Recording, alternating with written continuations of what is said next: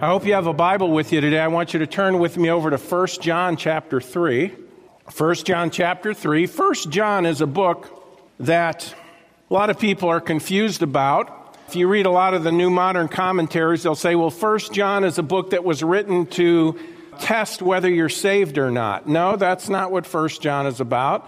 1 John is to see whether we're walking in fellowship with our Savior. It's written to believers. That's very clear in 1 John. It's written to Christians. It's not saying, well, we wonder if you're a Christian. You know, uh, if you're saved, you're going to check all these boxes and all that, which only breeds confusion. No, it's a, it's a difference between being saved and walking with the Lord. You're in 1 John chapter 3. I want you to hold your place in 1 John 3. We're going to get there. Go with me to 2 Corinthians chapter 11. 2 Corinthians chapter 11, a statement is made by the Apostle Paul, which sort of sets the table. It's sort of the doorway into the message today. In 2 Corinthians chapter 11, today we're talking about the simplicity of God's will. The simplicity of God's will. You might say, why? God's will is simple. It really is. It really is if you believe what God says. And I think you do.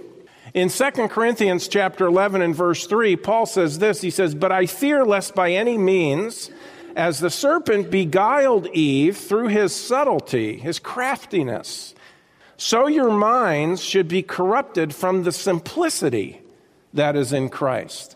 The singleness, the exclusiveness, the simplicity that is in Jesus Christ. Now, I'm a person, I love simplicity.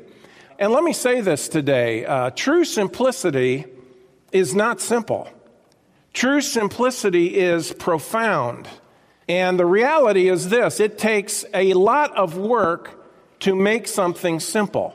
People today, because they don't understand what simplicity is, they confuse simplicity with elementary or an ignorant level of understanding. Okay, well, well, that's shallow. They confuse simplicity with being shallow. No, simplicity is not shallow. Simplicity, let me ask you this Is there anything simple or is there anything shallow in the statement, Verily, verily, I say unto you, he that believeth on me hath everlasting life?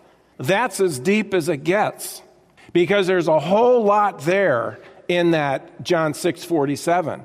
But Jesus, because he's God, he could take the truth of God and give a simple statement that was so profound and so life changing that it would literally work a miracle in the lives of people. That's simplicity.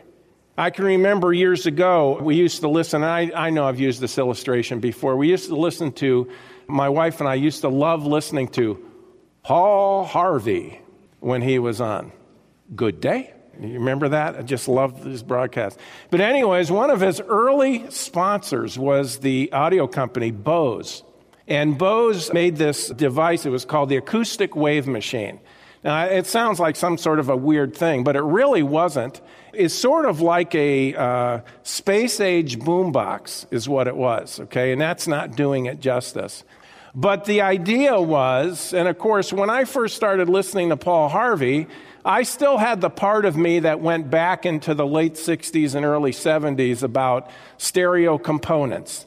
You know, you had the big receivers with all the dials and stuff, and then you had the equalizer with all the little things where you go up and down. And of course, then your speaker system.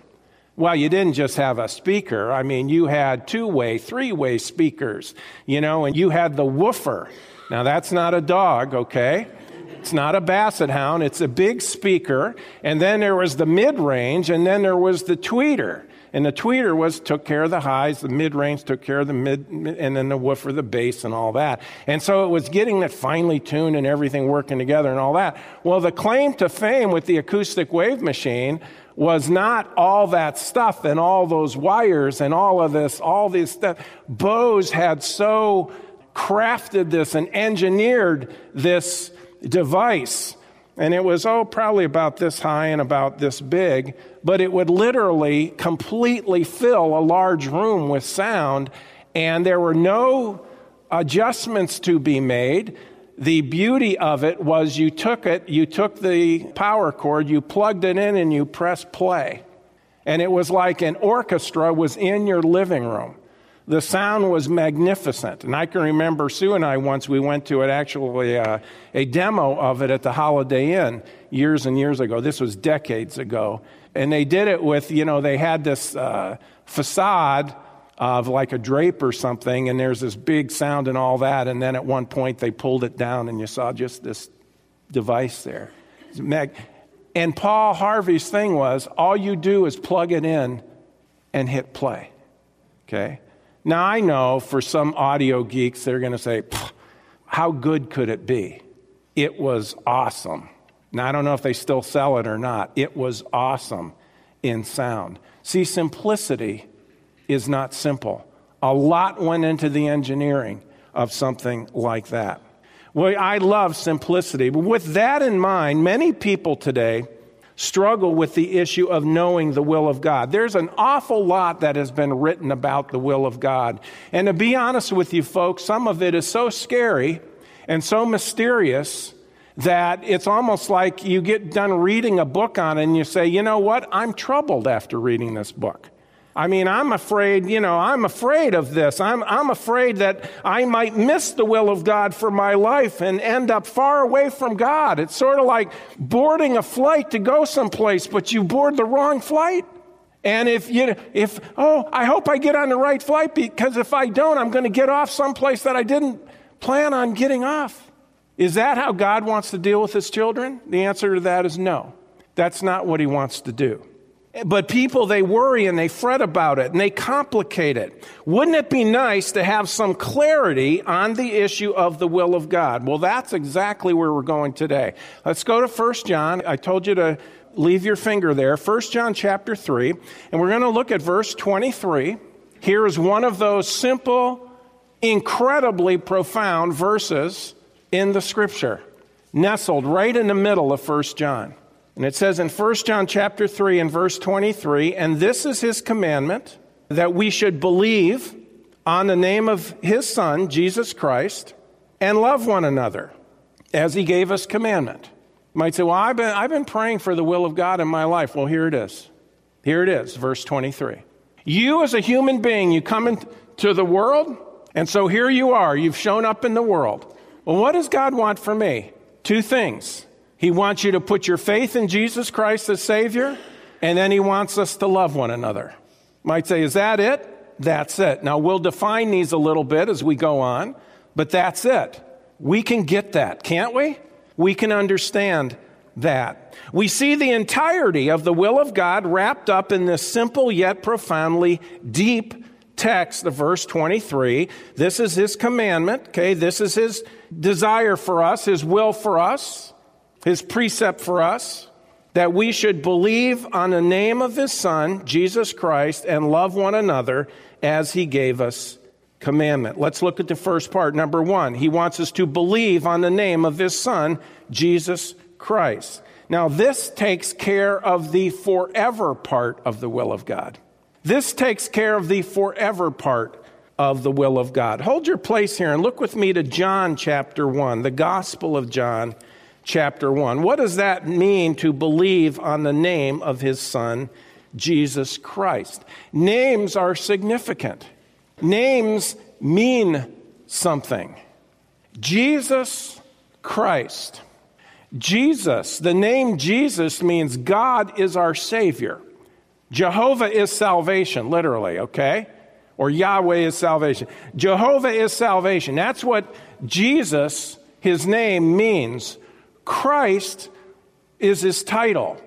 Okay? He's the anointed one. It means he is the Messiah, the promised Messiah. Now, when you believe on the name of Jesus Christ, you believe, you trust in, you put your faith in the name of Jesus Christ. You are trusting in Jesus Christ that he is God who will save you. He is the promised Messiah. That's exactly what you're doing. You're trusting in Him as your Savior. Not in yourself, not in your good works, but in Him. In John chapter 1 and verse 12, it says, But as many as received Him. What does it mean to receive Jesus Christ? The verse defines it, the verse explains it. But as many as received him, to them gave he power to become the sons of God, even to them that believe on his name. There's that phrase again. There's that issue. Which were born not of blood, nor of the will of the flesh, nor of the will of man, but of God. What does that mean, verse 13? Which were born not of blood. In other words, you don't go to heaven because of your heritage.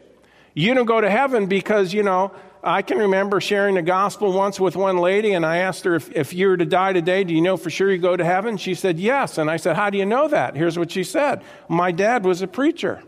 You don't go to heaven on a relative. Well, I was born into a Christian home. Well, being born into a Christian home doesn't get you to heaven any more than being born in a garage makes you a car. Okay? It doesn't work that way. It is personal. God has no grandchildren. You must decide what you're going to do with Jesus Christ. He is the only way to heaven. See, we're sinners in need of a Savior, so which were born not of blood. You don't go to heaven because of your heritage, nor of the will of the flesh. You don't go to heaven because you try hard by your work. So I'm going to try hard. I'm going to refrain my flesh. I'm going to reform my life. I'm going to try to stop all my sinning. I'm going to try to turn from all my sinning and quit all my bad habits and start going to church every week and giving money and trying to keep the commandments. No, no, that's the will of the flesh. Nor of the will of man.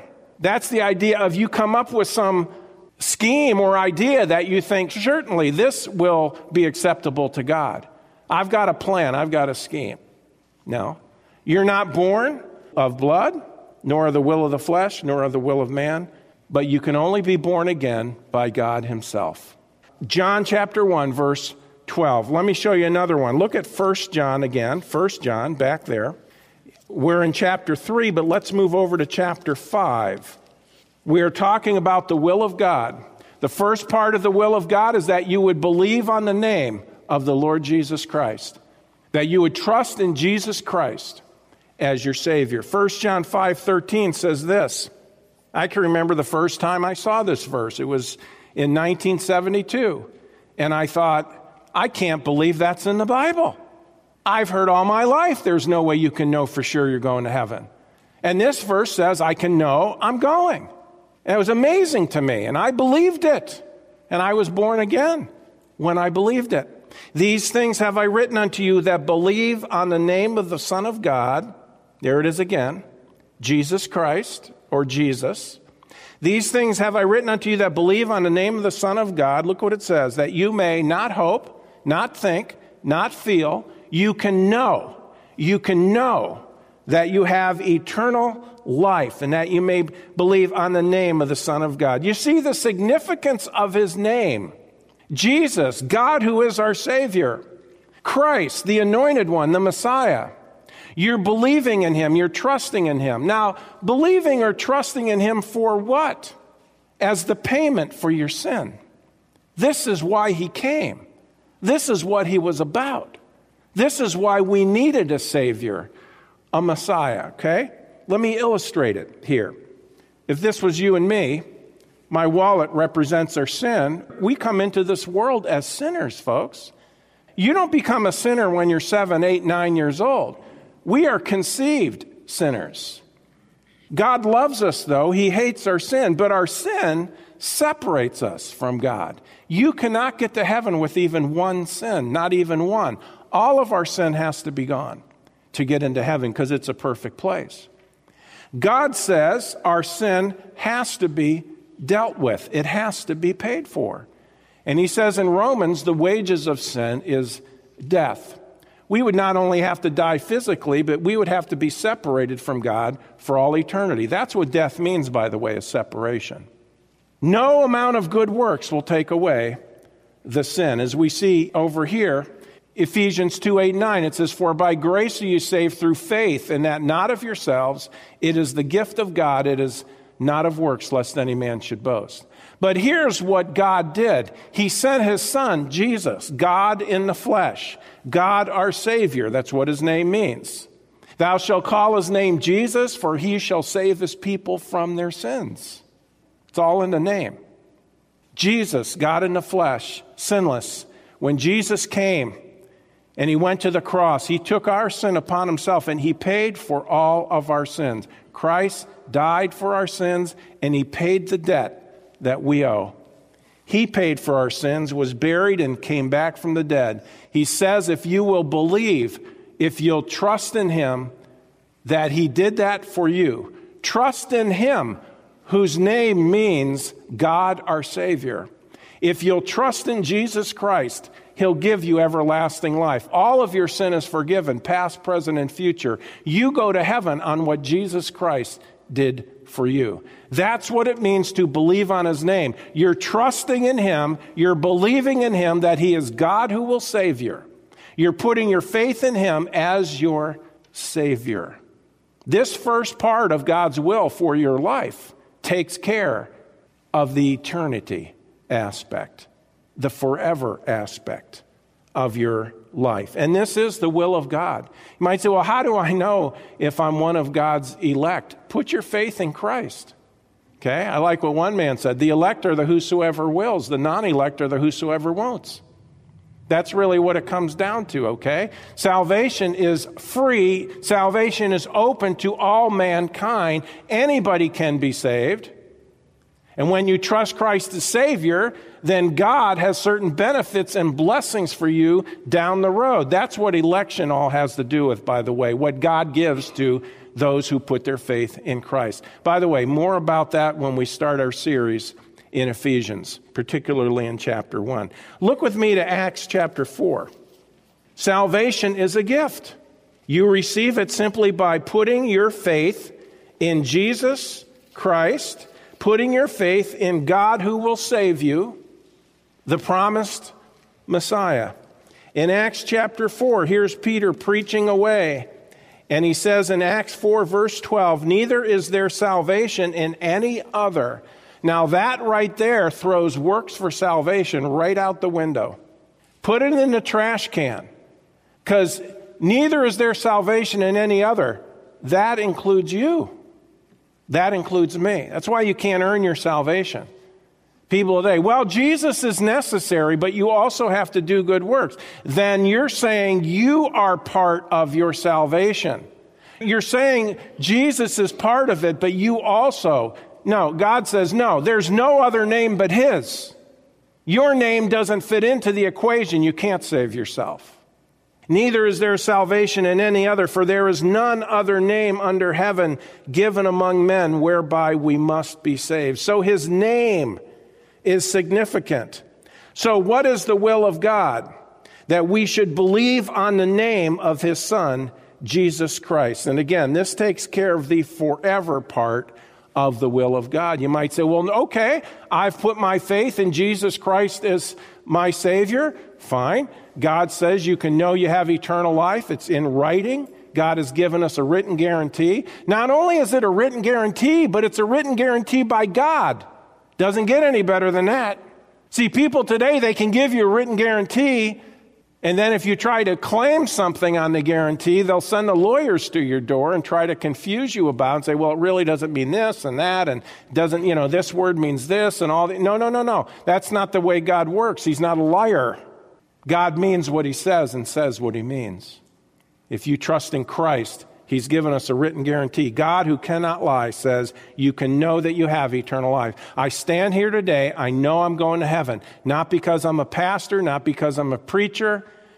It's all because of what Jesus did for me on the cross. I've trusted him as my Savior. He said, Because I did that, I have been born of God. I've become a child of God through faith in his name and I can know I'm going to heaven. And I know I'm going to heaven today. I know I'm going to heaven. But what about the here and now? What about the today part of the will of God? And this is usually what people talk about. Well, 1 John, again, 1 John 3, verse 23, this is his commandment First, that we should believe on the name of the Son, and here you go. This will take care of the life issue, the here and now issue of God's will. That you love one another as He gave us commandment. What does that mean to love one another? This includes everything we can imagine when it comes to other people. All right? Now, folks, this is so profound. This is so profound. If I live my life with the goal of loving every single person I meet, I will fulfill the will of God. Now, we'll break that down on how to express that or exercise that. But this is the big picture. What is love? What is the word love here in 1 John 3? It's agape love. There are several forms of the word love. This one is the highest form of love. This is when, when it says in 1 John, God is love. This is the word that is used.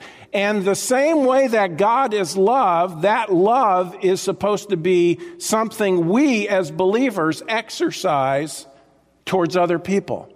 This is how we live our lives. What is love? It is not primarily a feeling, by the way. Simply stated, agape love, which is the highest form of love, is a sacrificial love. That is, a love that cares, a love that gives, a love that works for another person's good. It is to unselfishly give of yourself to another without demanding anything back in return. How many of us understand that the world is ignorant of such a thing? This is not where the world is today, but this is where God is.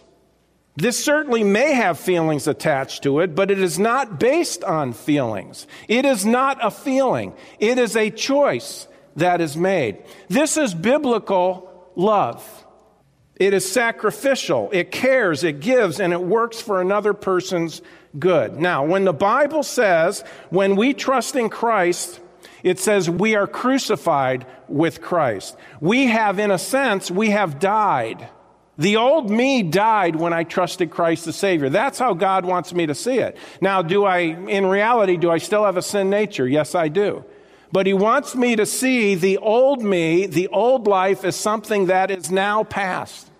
That's not where I'm going to live any longer. I've got a new life to live. I have a new purpose to live, and that is to love other people. We are to forget about ourselves and focus on what God wants us to do.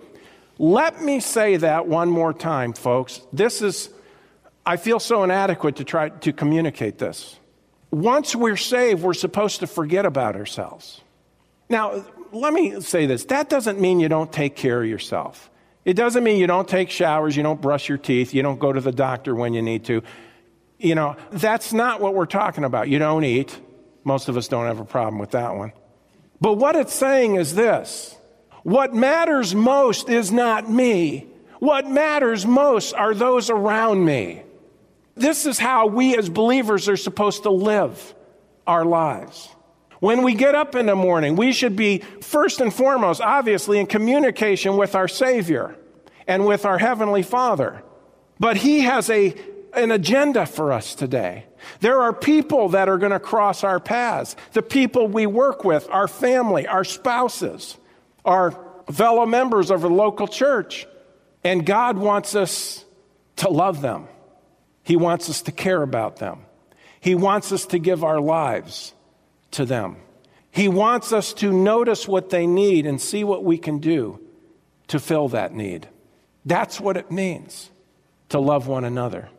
And this is the way life is supposed to be. I'll tell you what, if we are committed to that, you hardly even have to pray about, God, what's your will for my life? He told us. It's not an issue then of what is His will, then it's an issue of, Lord, how do you want me to fill that need that I see? Not do you want me to, but how do you want me to? Do you see the difference in the two? Look at Galatians chapter 5. Galatians 5 and verse 13. Paul says this. He says, For brethren, you have been called unto liberty. See, people say, Well, wait a minute. I thought when I get saved, I'm saved and I can't go to hell and I live any way I want. Well, let me say this. And by the way, we covered this Wednesday night in church. Can a person, once they've trusted Christ as Savior, live any way they want and go to heaven? The answer to that is yes, you can. Because everybody lives the way they want. Did you know that? Now, that doesn't mean if you go in a path of rebellion, you're not going to have to suffer the results of that choice. That there aren't consequences. There are consequences. But here's the truth. God created us with a free will. And whether you're saved or lost, yes, you make the choice on what you're going to do, how you're going to live your life. As we're faced with decisions, we choose what we are going to do. And yes, it's a matter of sowing and reaping. Keep that in mind. But here's the point look at it. See, freedom, yes, freedom. But how are we supposed to use our freedom? As believers. Galatians 5:13 For brethren you've been called unto liberty, freedom. Only use not liberty for an occasion to the flesh, to your own sin nature. Don't use your freedom to go sin, but instead by love serve one another. Look at that. By love serve one another. Verse 14 For all the law is fulfilled in one word, even in this Thou shalt love thy neighbor as thyself. Turn with me to Romans 13 very quickly. Romans chapter 13. You might say, Why? Well, I believe in living by the Ten Commandments. I feel like doing a little shocking of people this morning. You can fulfill the will of God and not even know the Ten Commandments. Did you know that? I'm not saying they're not important. I'm not saying they're not the Word of God. They are. I'm saying this don't sit there and fret whether you can remember the Ten Commandments or not. Live your life to love one another, and guess what you'll end up doing? You'll end up keeping the Ten Commandments. Did you know that? It's what the Bible teaches. Romans 13, 8. And by the way, did you see it in Galatians 5, 13? For all the law is fulfilled in one word, even in this, thou shalt love thy neighbor as thyself. You fulfill the law if you love your neighbor as yourself. Romans 13, 8. Owe no man anything but to do what? Love one another. For he that loveth another hath fulfilled the law. And then he says, let me get specific. For this, thou shalt not commit adultery. Thou shalt not kill. Thou shalt not steal. Thou shalt not bear false witness. Thou shalt not covet. And if there be any other commandment, it is briefly comprehended in this saying, namely, thou shalt love thy neighbor as thyself. Verse 10, love worketh no ill to his neighbor, therefore love is the fulfilling of the law. How profound is that? If I walk according to love, I won't do evil to those around me because I'll be looking out for their good and I'll care about them and I'll see them as a ministry opportunity. Let's look at how this works, okay? Let me give you some examples. There's many others. I'm just going to give you some that came to my mind that I had to consolidate to fit into this message, okay? If we love one another, number 1, we'll share the gospel with the lost. We'll share the gospel with the lost. Look at 2 Corinthians chapter 5. There is no greater act of love you can show to someone else than to share the gospel of grace with them. There's no greater act of love because there is nothing more profound that is more far reaching than them understanding the gospel and putting their trust in Christ as Savior while they still have time before they die. Why do we give the gospel every week? Why do we give the gospel every message? It's because we want people to be sure they're going to heaven when they die, because we may never see them again. We care about people. 2 Corinthians 5:14 For the love of Christ constraineth us.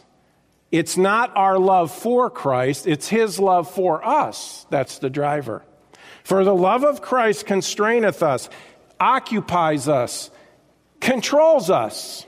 Because we thus judge that if one died for all, then we're all dead, that he died for all, that they which live, watch this, should not henceforth live unto themselves, but unto him which died for them and rose again. When is the last time you shared the gospel with a lost person? Jump down to verse 19. To wit, that God was in Christ reconciling the world unto himself, not imputing their trespasses unto them, and hath committed unto us, those who are believers. The word of reconciliation. Okay, what is that? It's the gospel. The word of reconciliation is the gospel. It is the message that brings people back into a relationship with God. It reconciles God with man, or man with God, I should say. And we have the responsibility to share that. And if we are infected with and controlled with the love of Christ, we will do that. We'll be walking in love. So we will share the gospel with the law. Secondly, we won't hurt people by wanting our own way and not caring about what other people think. Listen, folks, listen. Selfishness is a cancer to the body of Christ. Selfishness is killing the church of Jesus Christ. Selfishness is closing local churches down because all we think about is ourselves. We have developed a mentality of consumerism. We come to church to get, we don't come to church to minister. I'm not saying everybody, I'm just saying this is a serious problem today. When is the last time we've done anything for anybody else except us? We don't even think about it because we've gotten so used to not loving the way we should. 1 Corinthians chapter 10 and verse 31. Whether therefore you eat or drink or whatsoever you do, do all to the glory of God. Give no offense. Give none offense, neither to the Jew, nor to the Gentile, nor to the church of God. Romans 15, 2 says, Let every one of us please his neighbor for his good, to edification. Edification means to build up. My life should be consumed with looking and saying, What can I do to be a blessing to the people I meet? Sometimes it's just a word of encouragement. Sometimes it's sharing the gospel. Sometimes it's, it's praying for a need that this person has. Sometimes it's just a matter of being there and letting them talk. This is what it means to love one another. But you know what? So many, so many of us today as believers, we hurt people by wanting our own way and not caring. Well, I've got liberty. I can do what I want. None of your business. Don't you judge me. And we become a stumbling block because all we think about is ourselves and our own little world. Here we are, our own little world. And by the way, as time goes on, it's easier to create that little world with all the stuff that we have the electronics and the internet world. And okay we've got everything just the way we want it. Our own little world we've got our own little you know you might say well i'm not i'm not that way. Let me ask you this friends. If you have children are you raising up your children to be ministry minded if you're not you're part of the problem not the solution let me say this if we love one another Third, we will be sure we are faithful and active in our church. If we love one another, we will be sure that we are faithful and active in our church. If we don't, you know what it'll do if we don't? It will discourage others and cripple the ministry. Hopefully, none of us hear that and can say in our hearts, I don't care. I'm going to do my own thing. Look with me to Hebrews chapter 10. Listen, we are living in a critical time in history. I believe with all my heart Jesus is coming back soon. And I also believe in the strong possibility that we are going to continue to lose our freedoms in America and the church is going to come under real persecution. I mean, real persecution. The writer to the Hebrews, I believe it was Paul, it was happening in his day. See, folks, we're over 200 years old, uh, a country that has been blessed and prospered under the hand of God's blessing, but we as a nation have so corrupted and perverted ourselves with the wickedness of sin, and this is a cancer, and the entire world system is telling us think about yourself, be focused on yourself. And churches are hurting. You might say, well, you know what, though? I don't, I don't go to church anymore because everybody down there is a hypocrite. Well, let me say this there's room for one more. there's not a Christian in the world who's not a hypocrite in some way. That's not an excuse, and that's not to dismiss the fact that it's wrong, but it's just saying we are all sinners. But I got news for you we need each other. And if you don't think you need your brothers and sisters in Christ, you ain't seen nothing yet. It's going to get worse, folks. It's not going to get better. Don't you listen to this prosperity gospel trash that's being preached today that, oh, everything's going to get better. Or these people who say, well, you know what? The kingdom's going to come. There's going to be world revival before the rapture. That's not what the Bible says. The Bible says just the opposite. Hebrews 10 24. Let us consider one another, one another, to provoke unto love and to good works, not forsaking the assembling of ourselves together, as the manner of some is, but exhorting one another, and so much the more as you see the day approaching.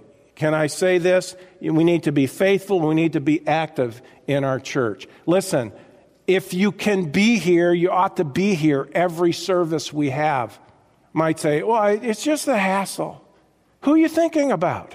The crowd we have here today, if we had this here every service, do you know what? People would come in on some of those off services. When I say an off service, I'm talking about a Sunday night or Wednesday night. And if everybody who's here today was here on Wednesday night, people would freak out when they come in. They would say, I've never seen this many people in church on Wednesday night in modern times. Because it used to be this way. But you know what's happened? We've quit loving one another. We've quit saying, hey, you know what? I may not have a lot to offer, but I'm a child of the God, and I want God to use me, and I'm going to be here. And just let me say this. You might say, well, I don't have a specific ministry. You just being here is a ministry. Okay? It is an encouragement. There is strength in numbers exhorting one another. See this? You can't consider one another to provoke unto love and good works unless you're here. Well, I don't believe in going to church. I worship God on, on, the, on the lake or on the golf course. Eh, that's not God's view of worship. Sorry, buddy. You, you, need, you need to start reading your Bible. It's not about you, it's about others. We are to love one another. Jesus didn't say, here's the commandment believe on the name of Jesus Christ and love yourself. It's not what he said. Number four, we will be quick to reconcile our differences because a divided church is a weak and ineffective church. We need to get beyond ourselves. Colossians 3:13, forbearing one another. You know, that's an interesting word, forbearing. You know what it means? It means to put up with. Oh, yeah, boy, when I come to church, I'm putting up with all these other people. Hey, you know what? I got news for you. This may offend you. Maybe they're putting up with you. Maybe they're putting up with me. We need to put up with each other. Why? Because we need each other. We're the family of God. Forbearing one another and forgiving one another. By the way, it's much easier to put up with each other if we're forgiving well, I'll just hold a grudge as long as I can on that person. I don't like them. They offended me. Get over it. You offended God. I offended God by a lifetime of sin. Jesus still went to the cross and paid my sin debt because he loves me. Forbearing one another and forgiving one another, if any man have a quarrel against any, even as Christ forgave you, so also do ye. And above all these things, put on charity. That's love, which is the bond of perfectness. Listen, if Jesus can forgive me of a lifetime of sin in a moment of time, can I forgive another person who rubbed me the wrong way or insulted me or did this or did that? See, the body is important. And these things hurt the body. They're infections. And lastly, we will strive for unity without compromising God's word. Let's close over in Philippians chapter 1. Philippians chapter 1.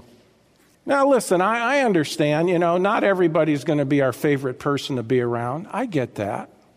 But it's not a matter of me, it's a matter of loving them. Okay? Think of how many repulsive Christians there are in the world and God still loves them. Jesus died to pay for their sins, and he loves them with an everlasting love.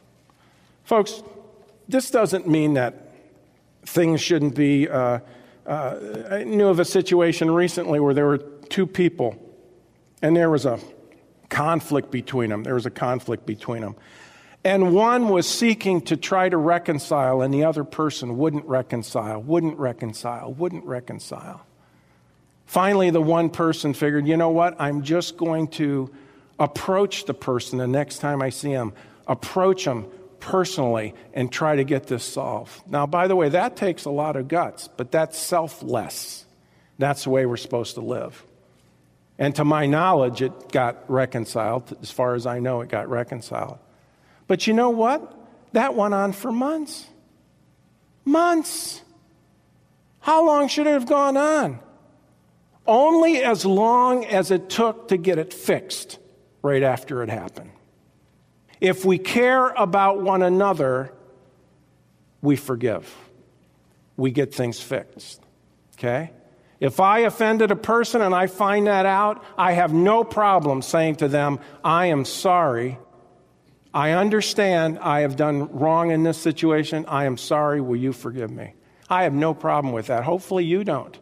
But there are a lot of Christians who do have a problem with that. They'd rather hold a grudge. Aren't you glad God doesn't hold a grudge against us in light of eternity? None of us would make it to heaven. Philippians 1:27 only let your conversation that means your lifestyle your manner of life be as it becometh the gospel of Christ that whether I come and see you or else be absent I may hear of your affairs. Look at this. He's talking to a local church. That you stand fast in one spirit with one mind, striving together for the faith of the gospel. If we love one another, we will strive for unity without compromising God's word.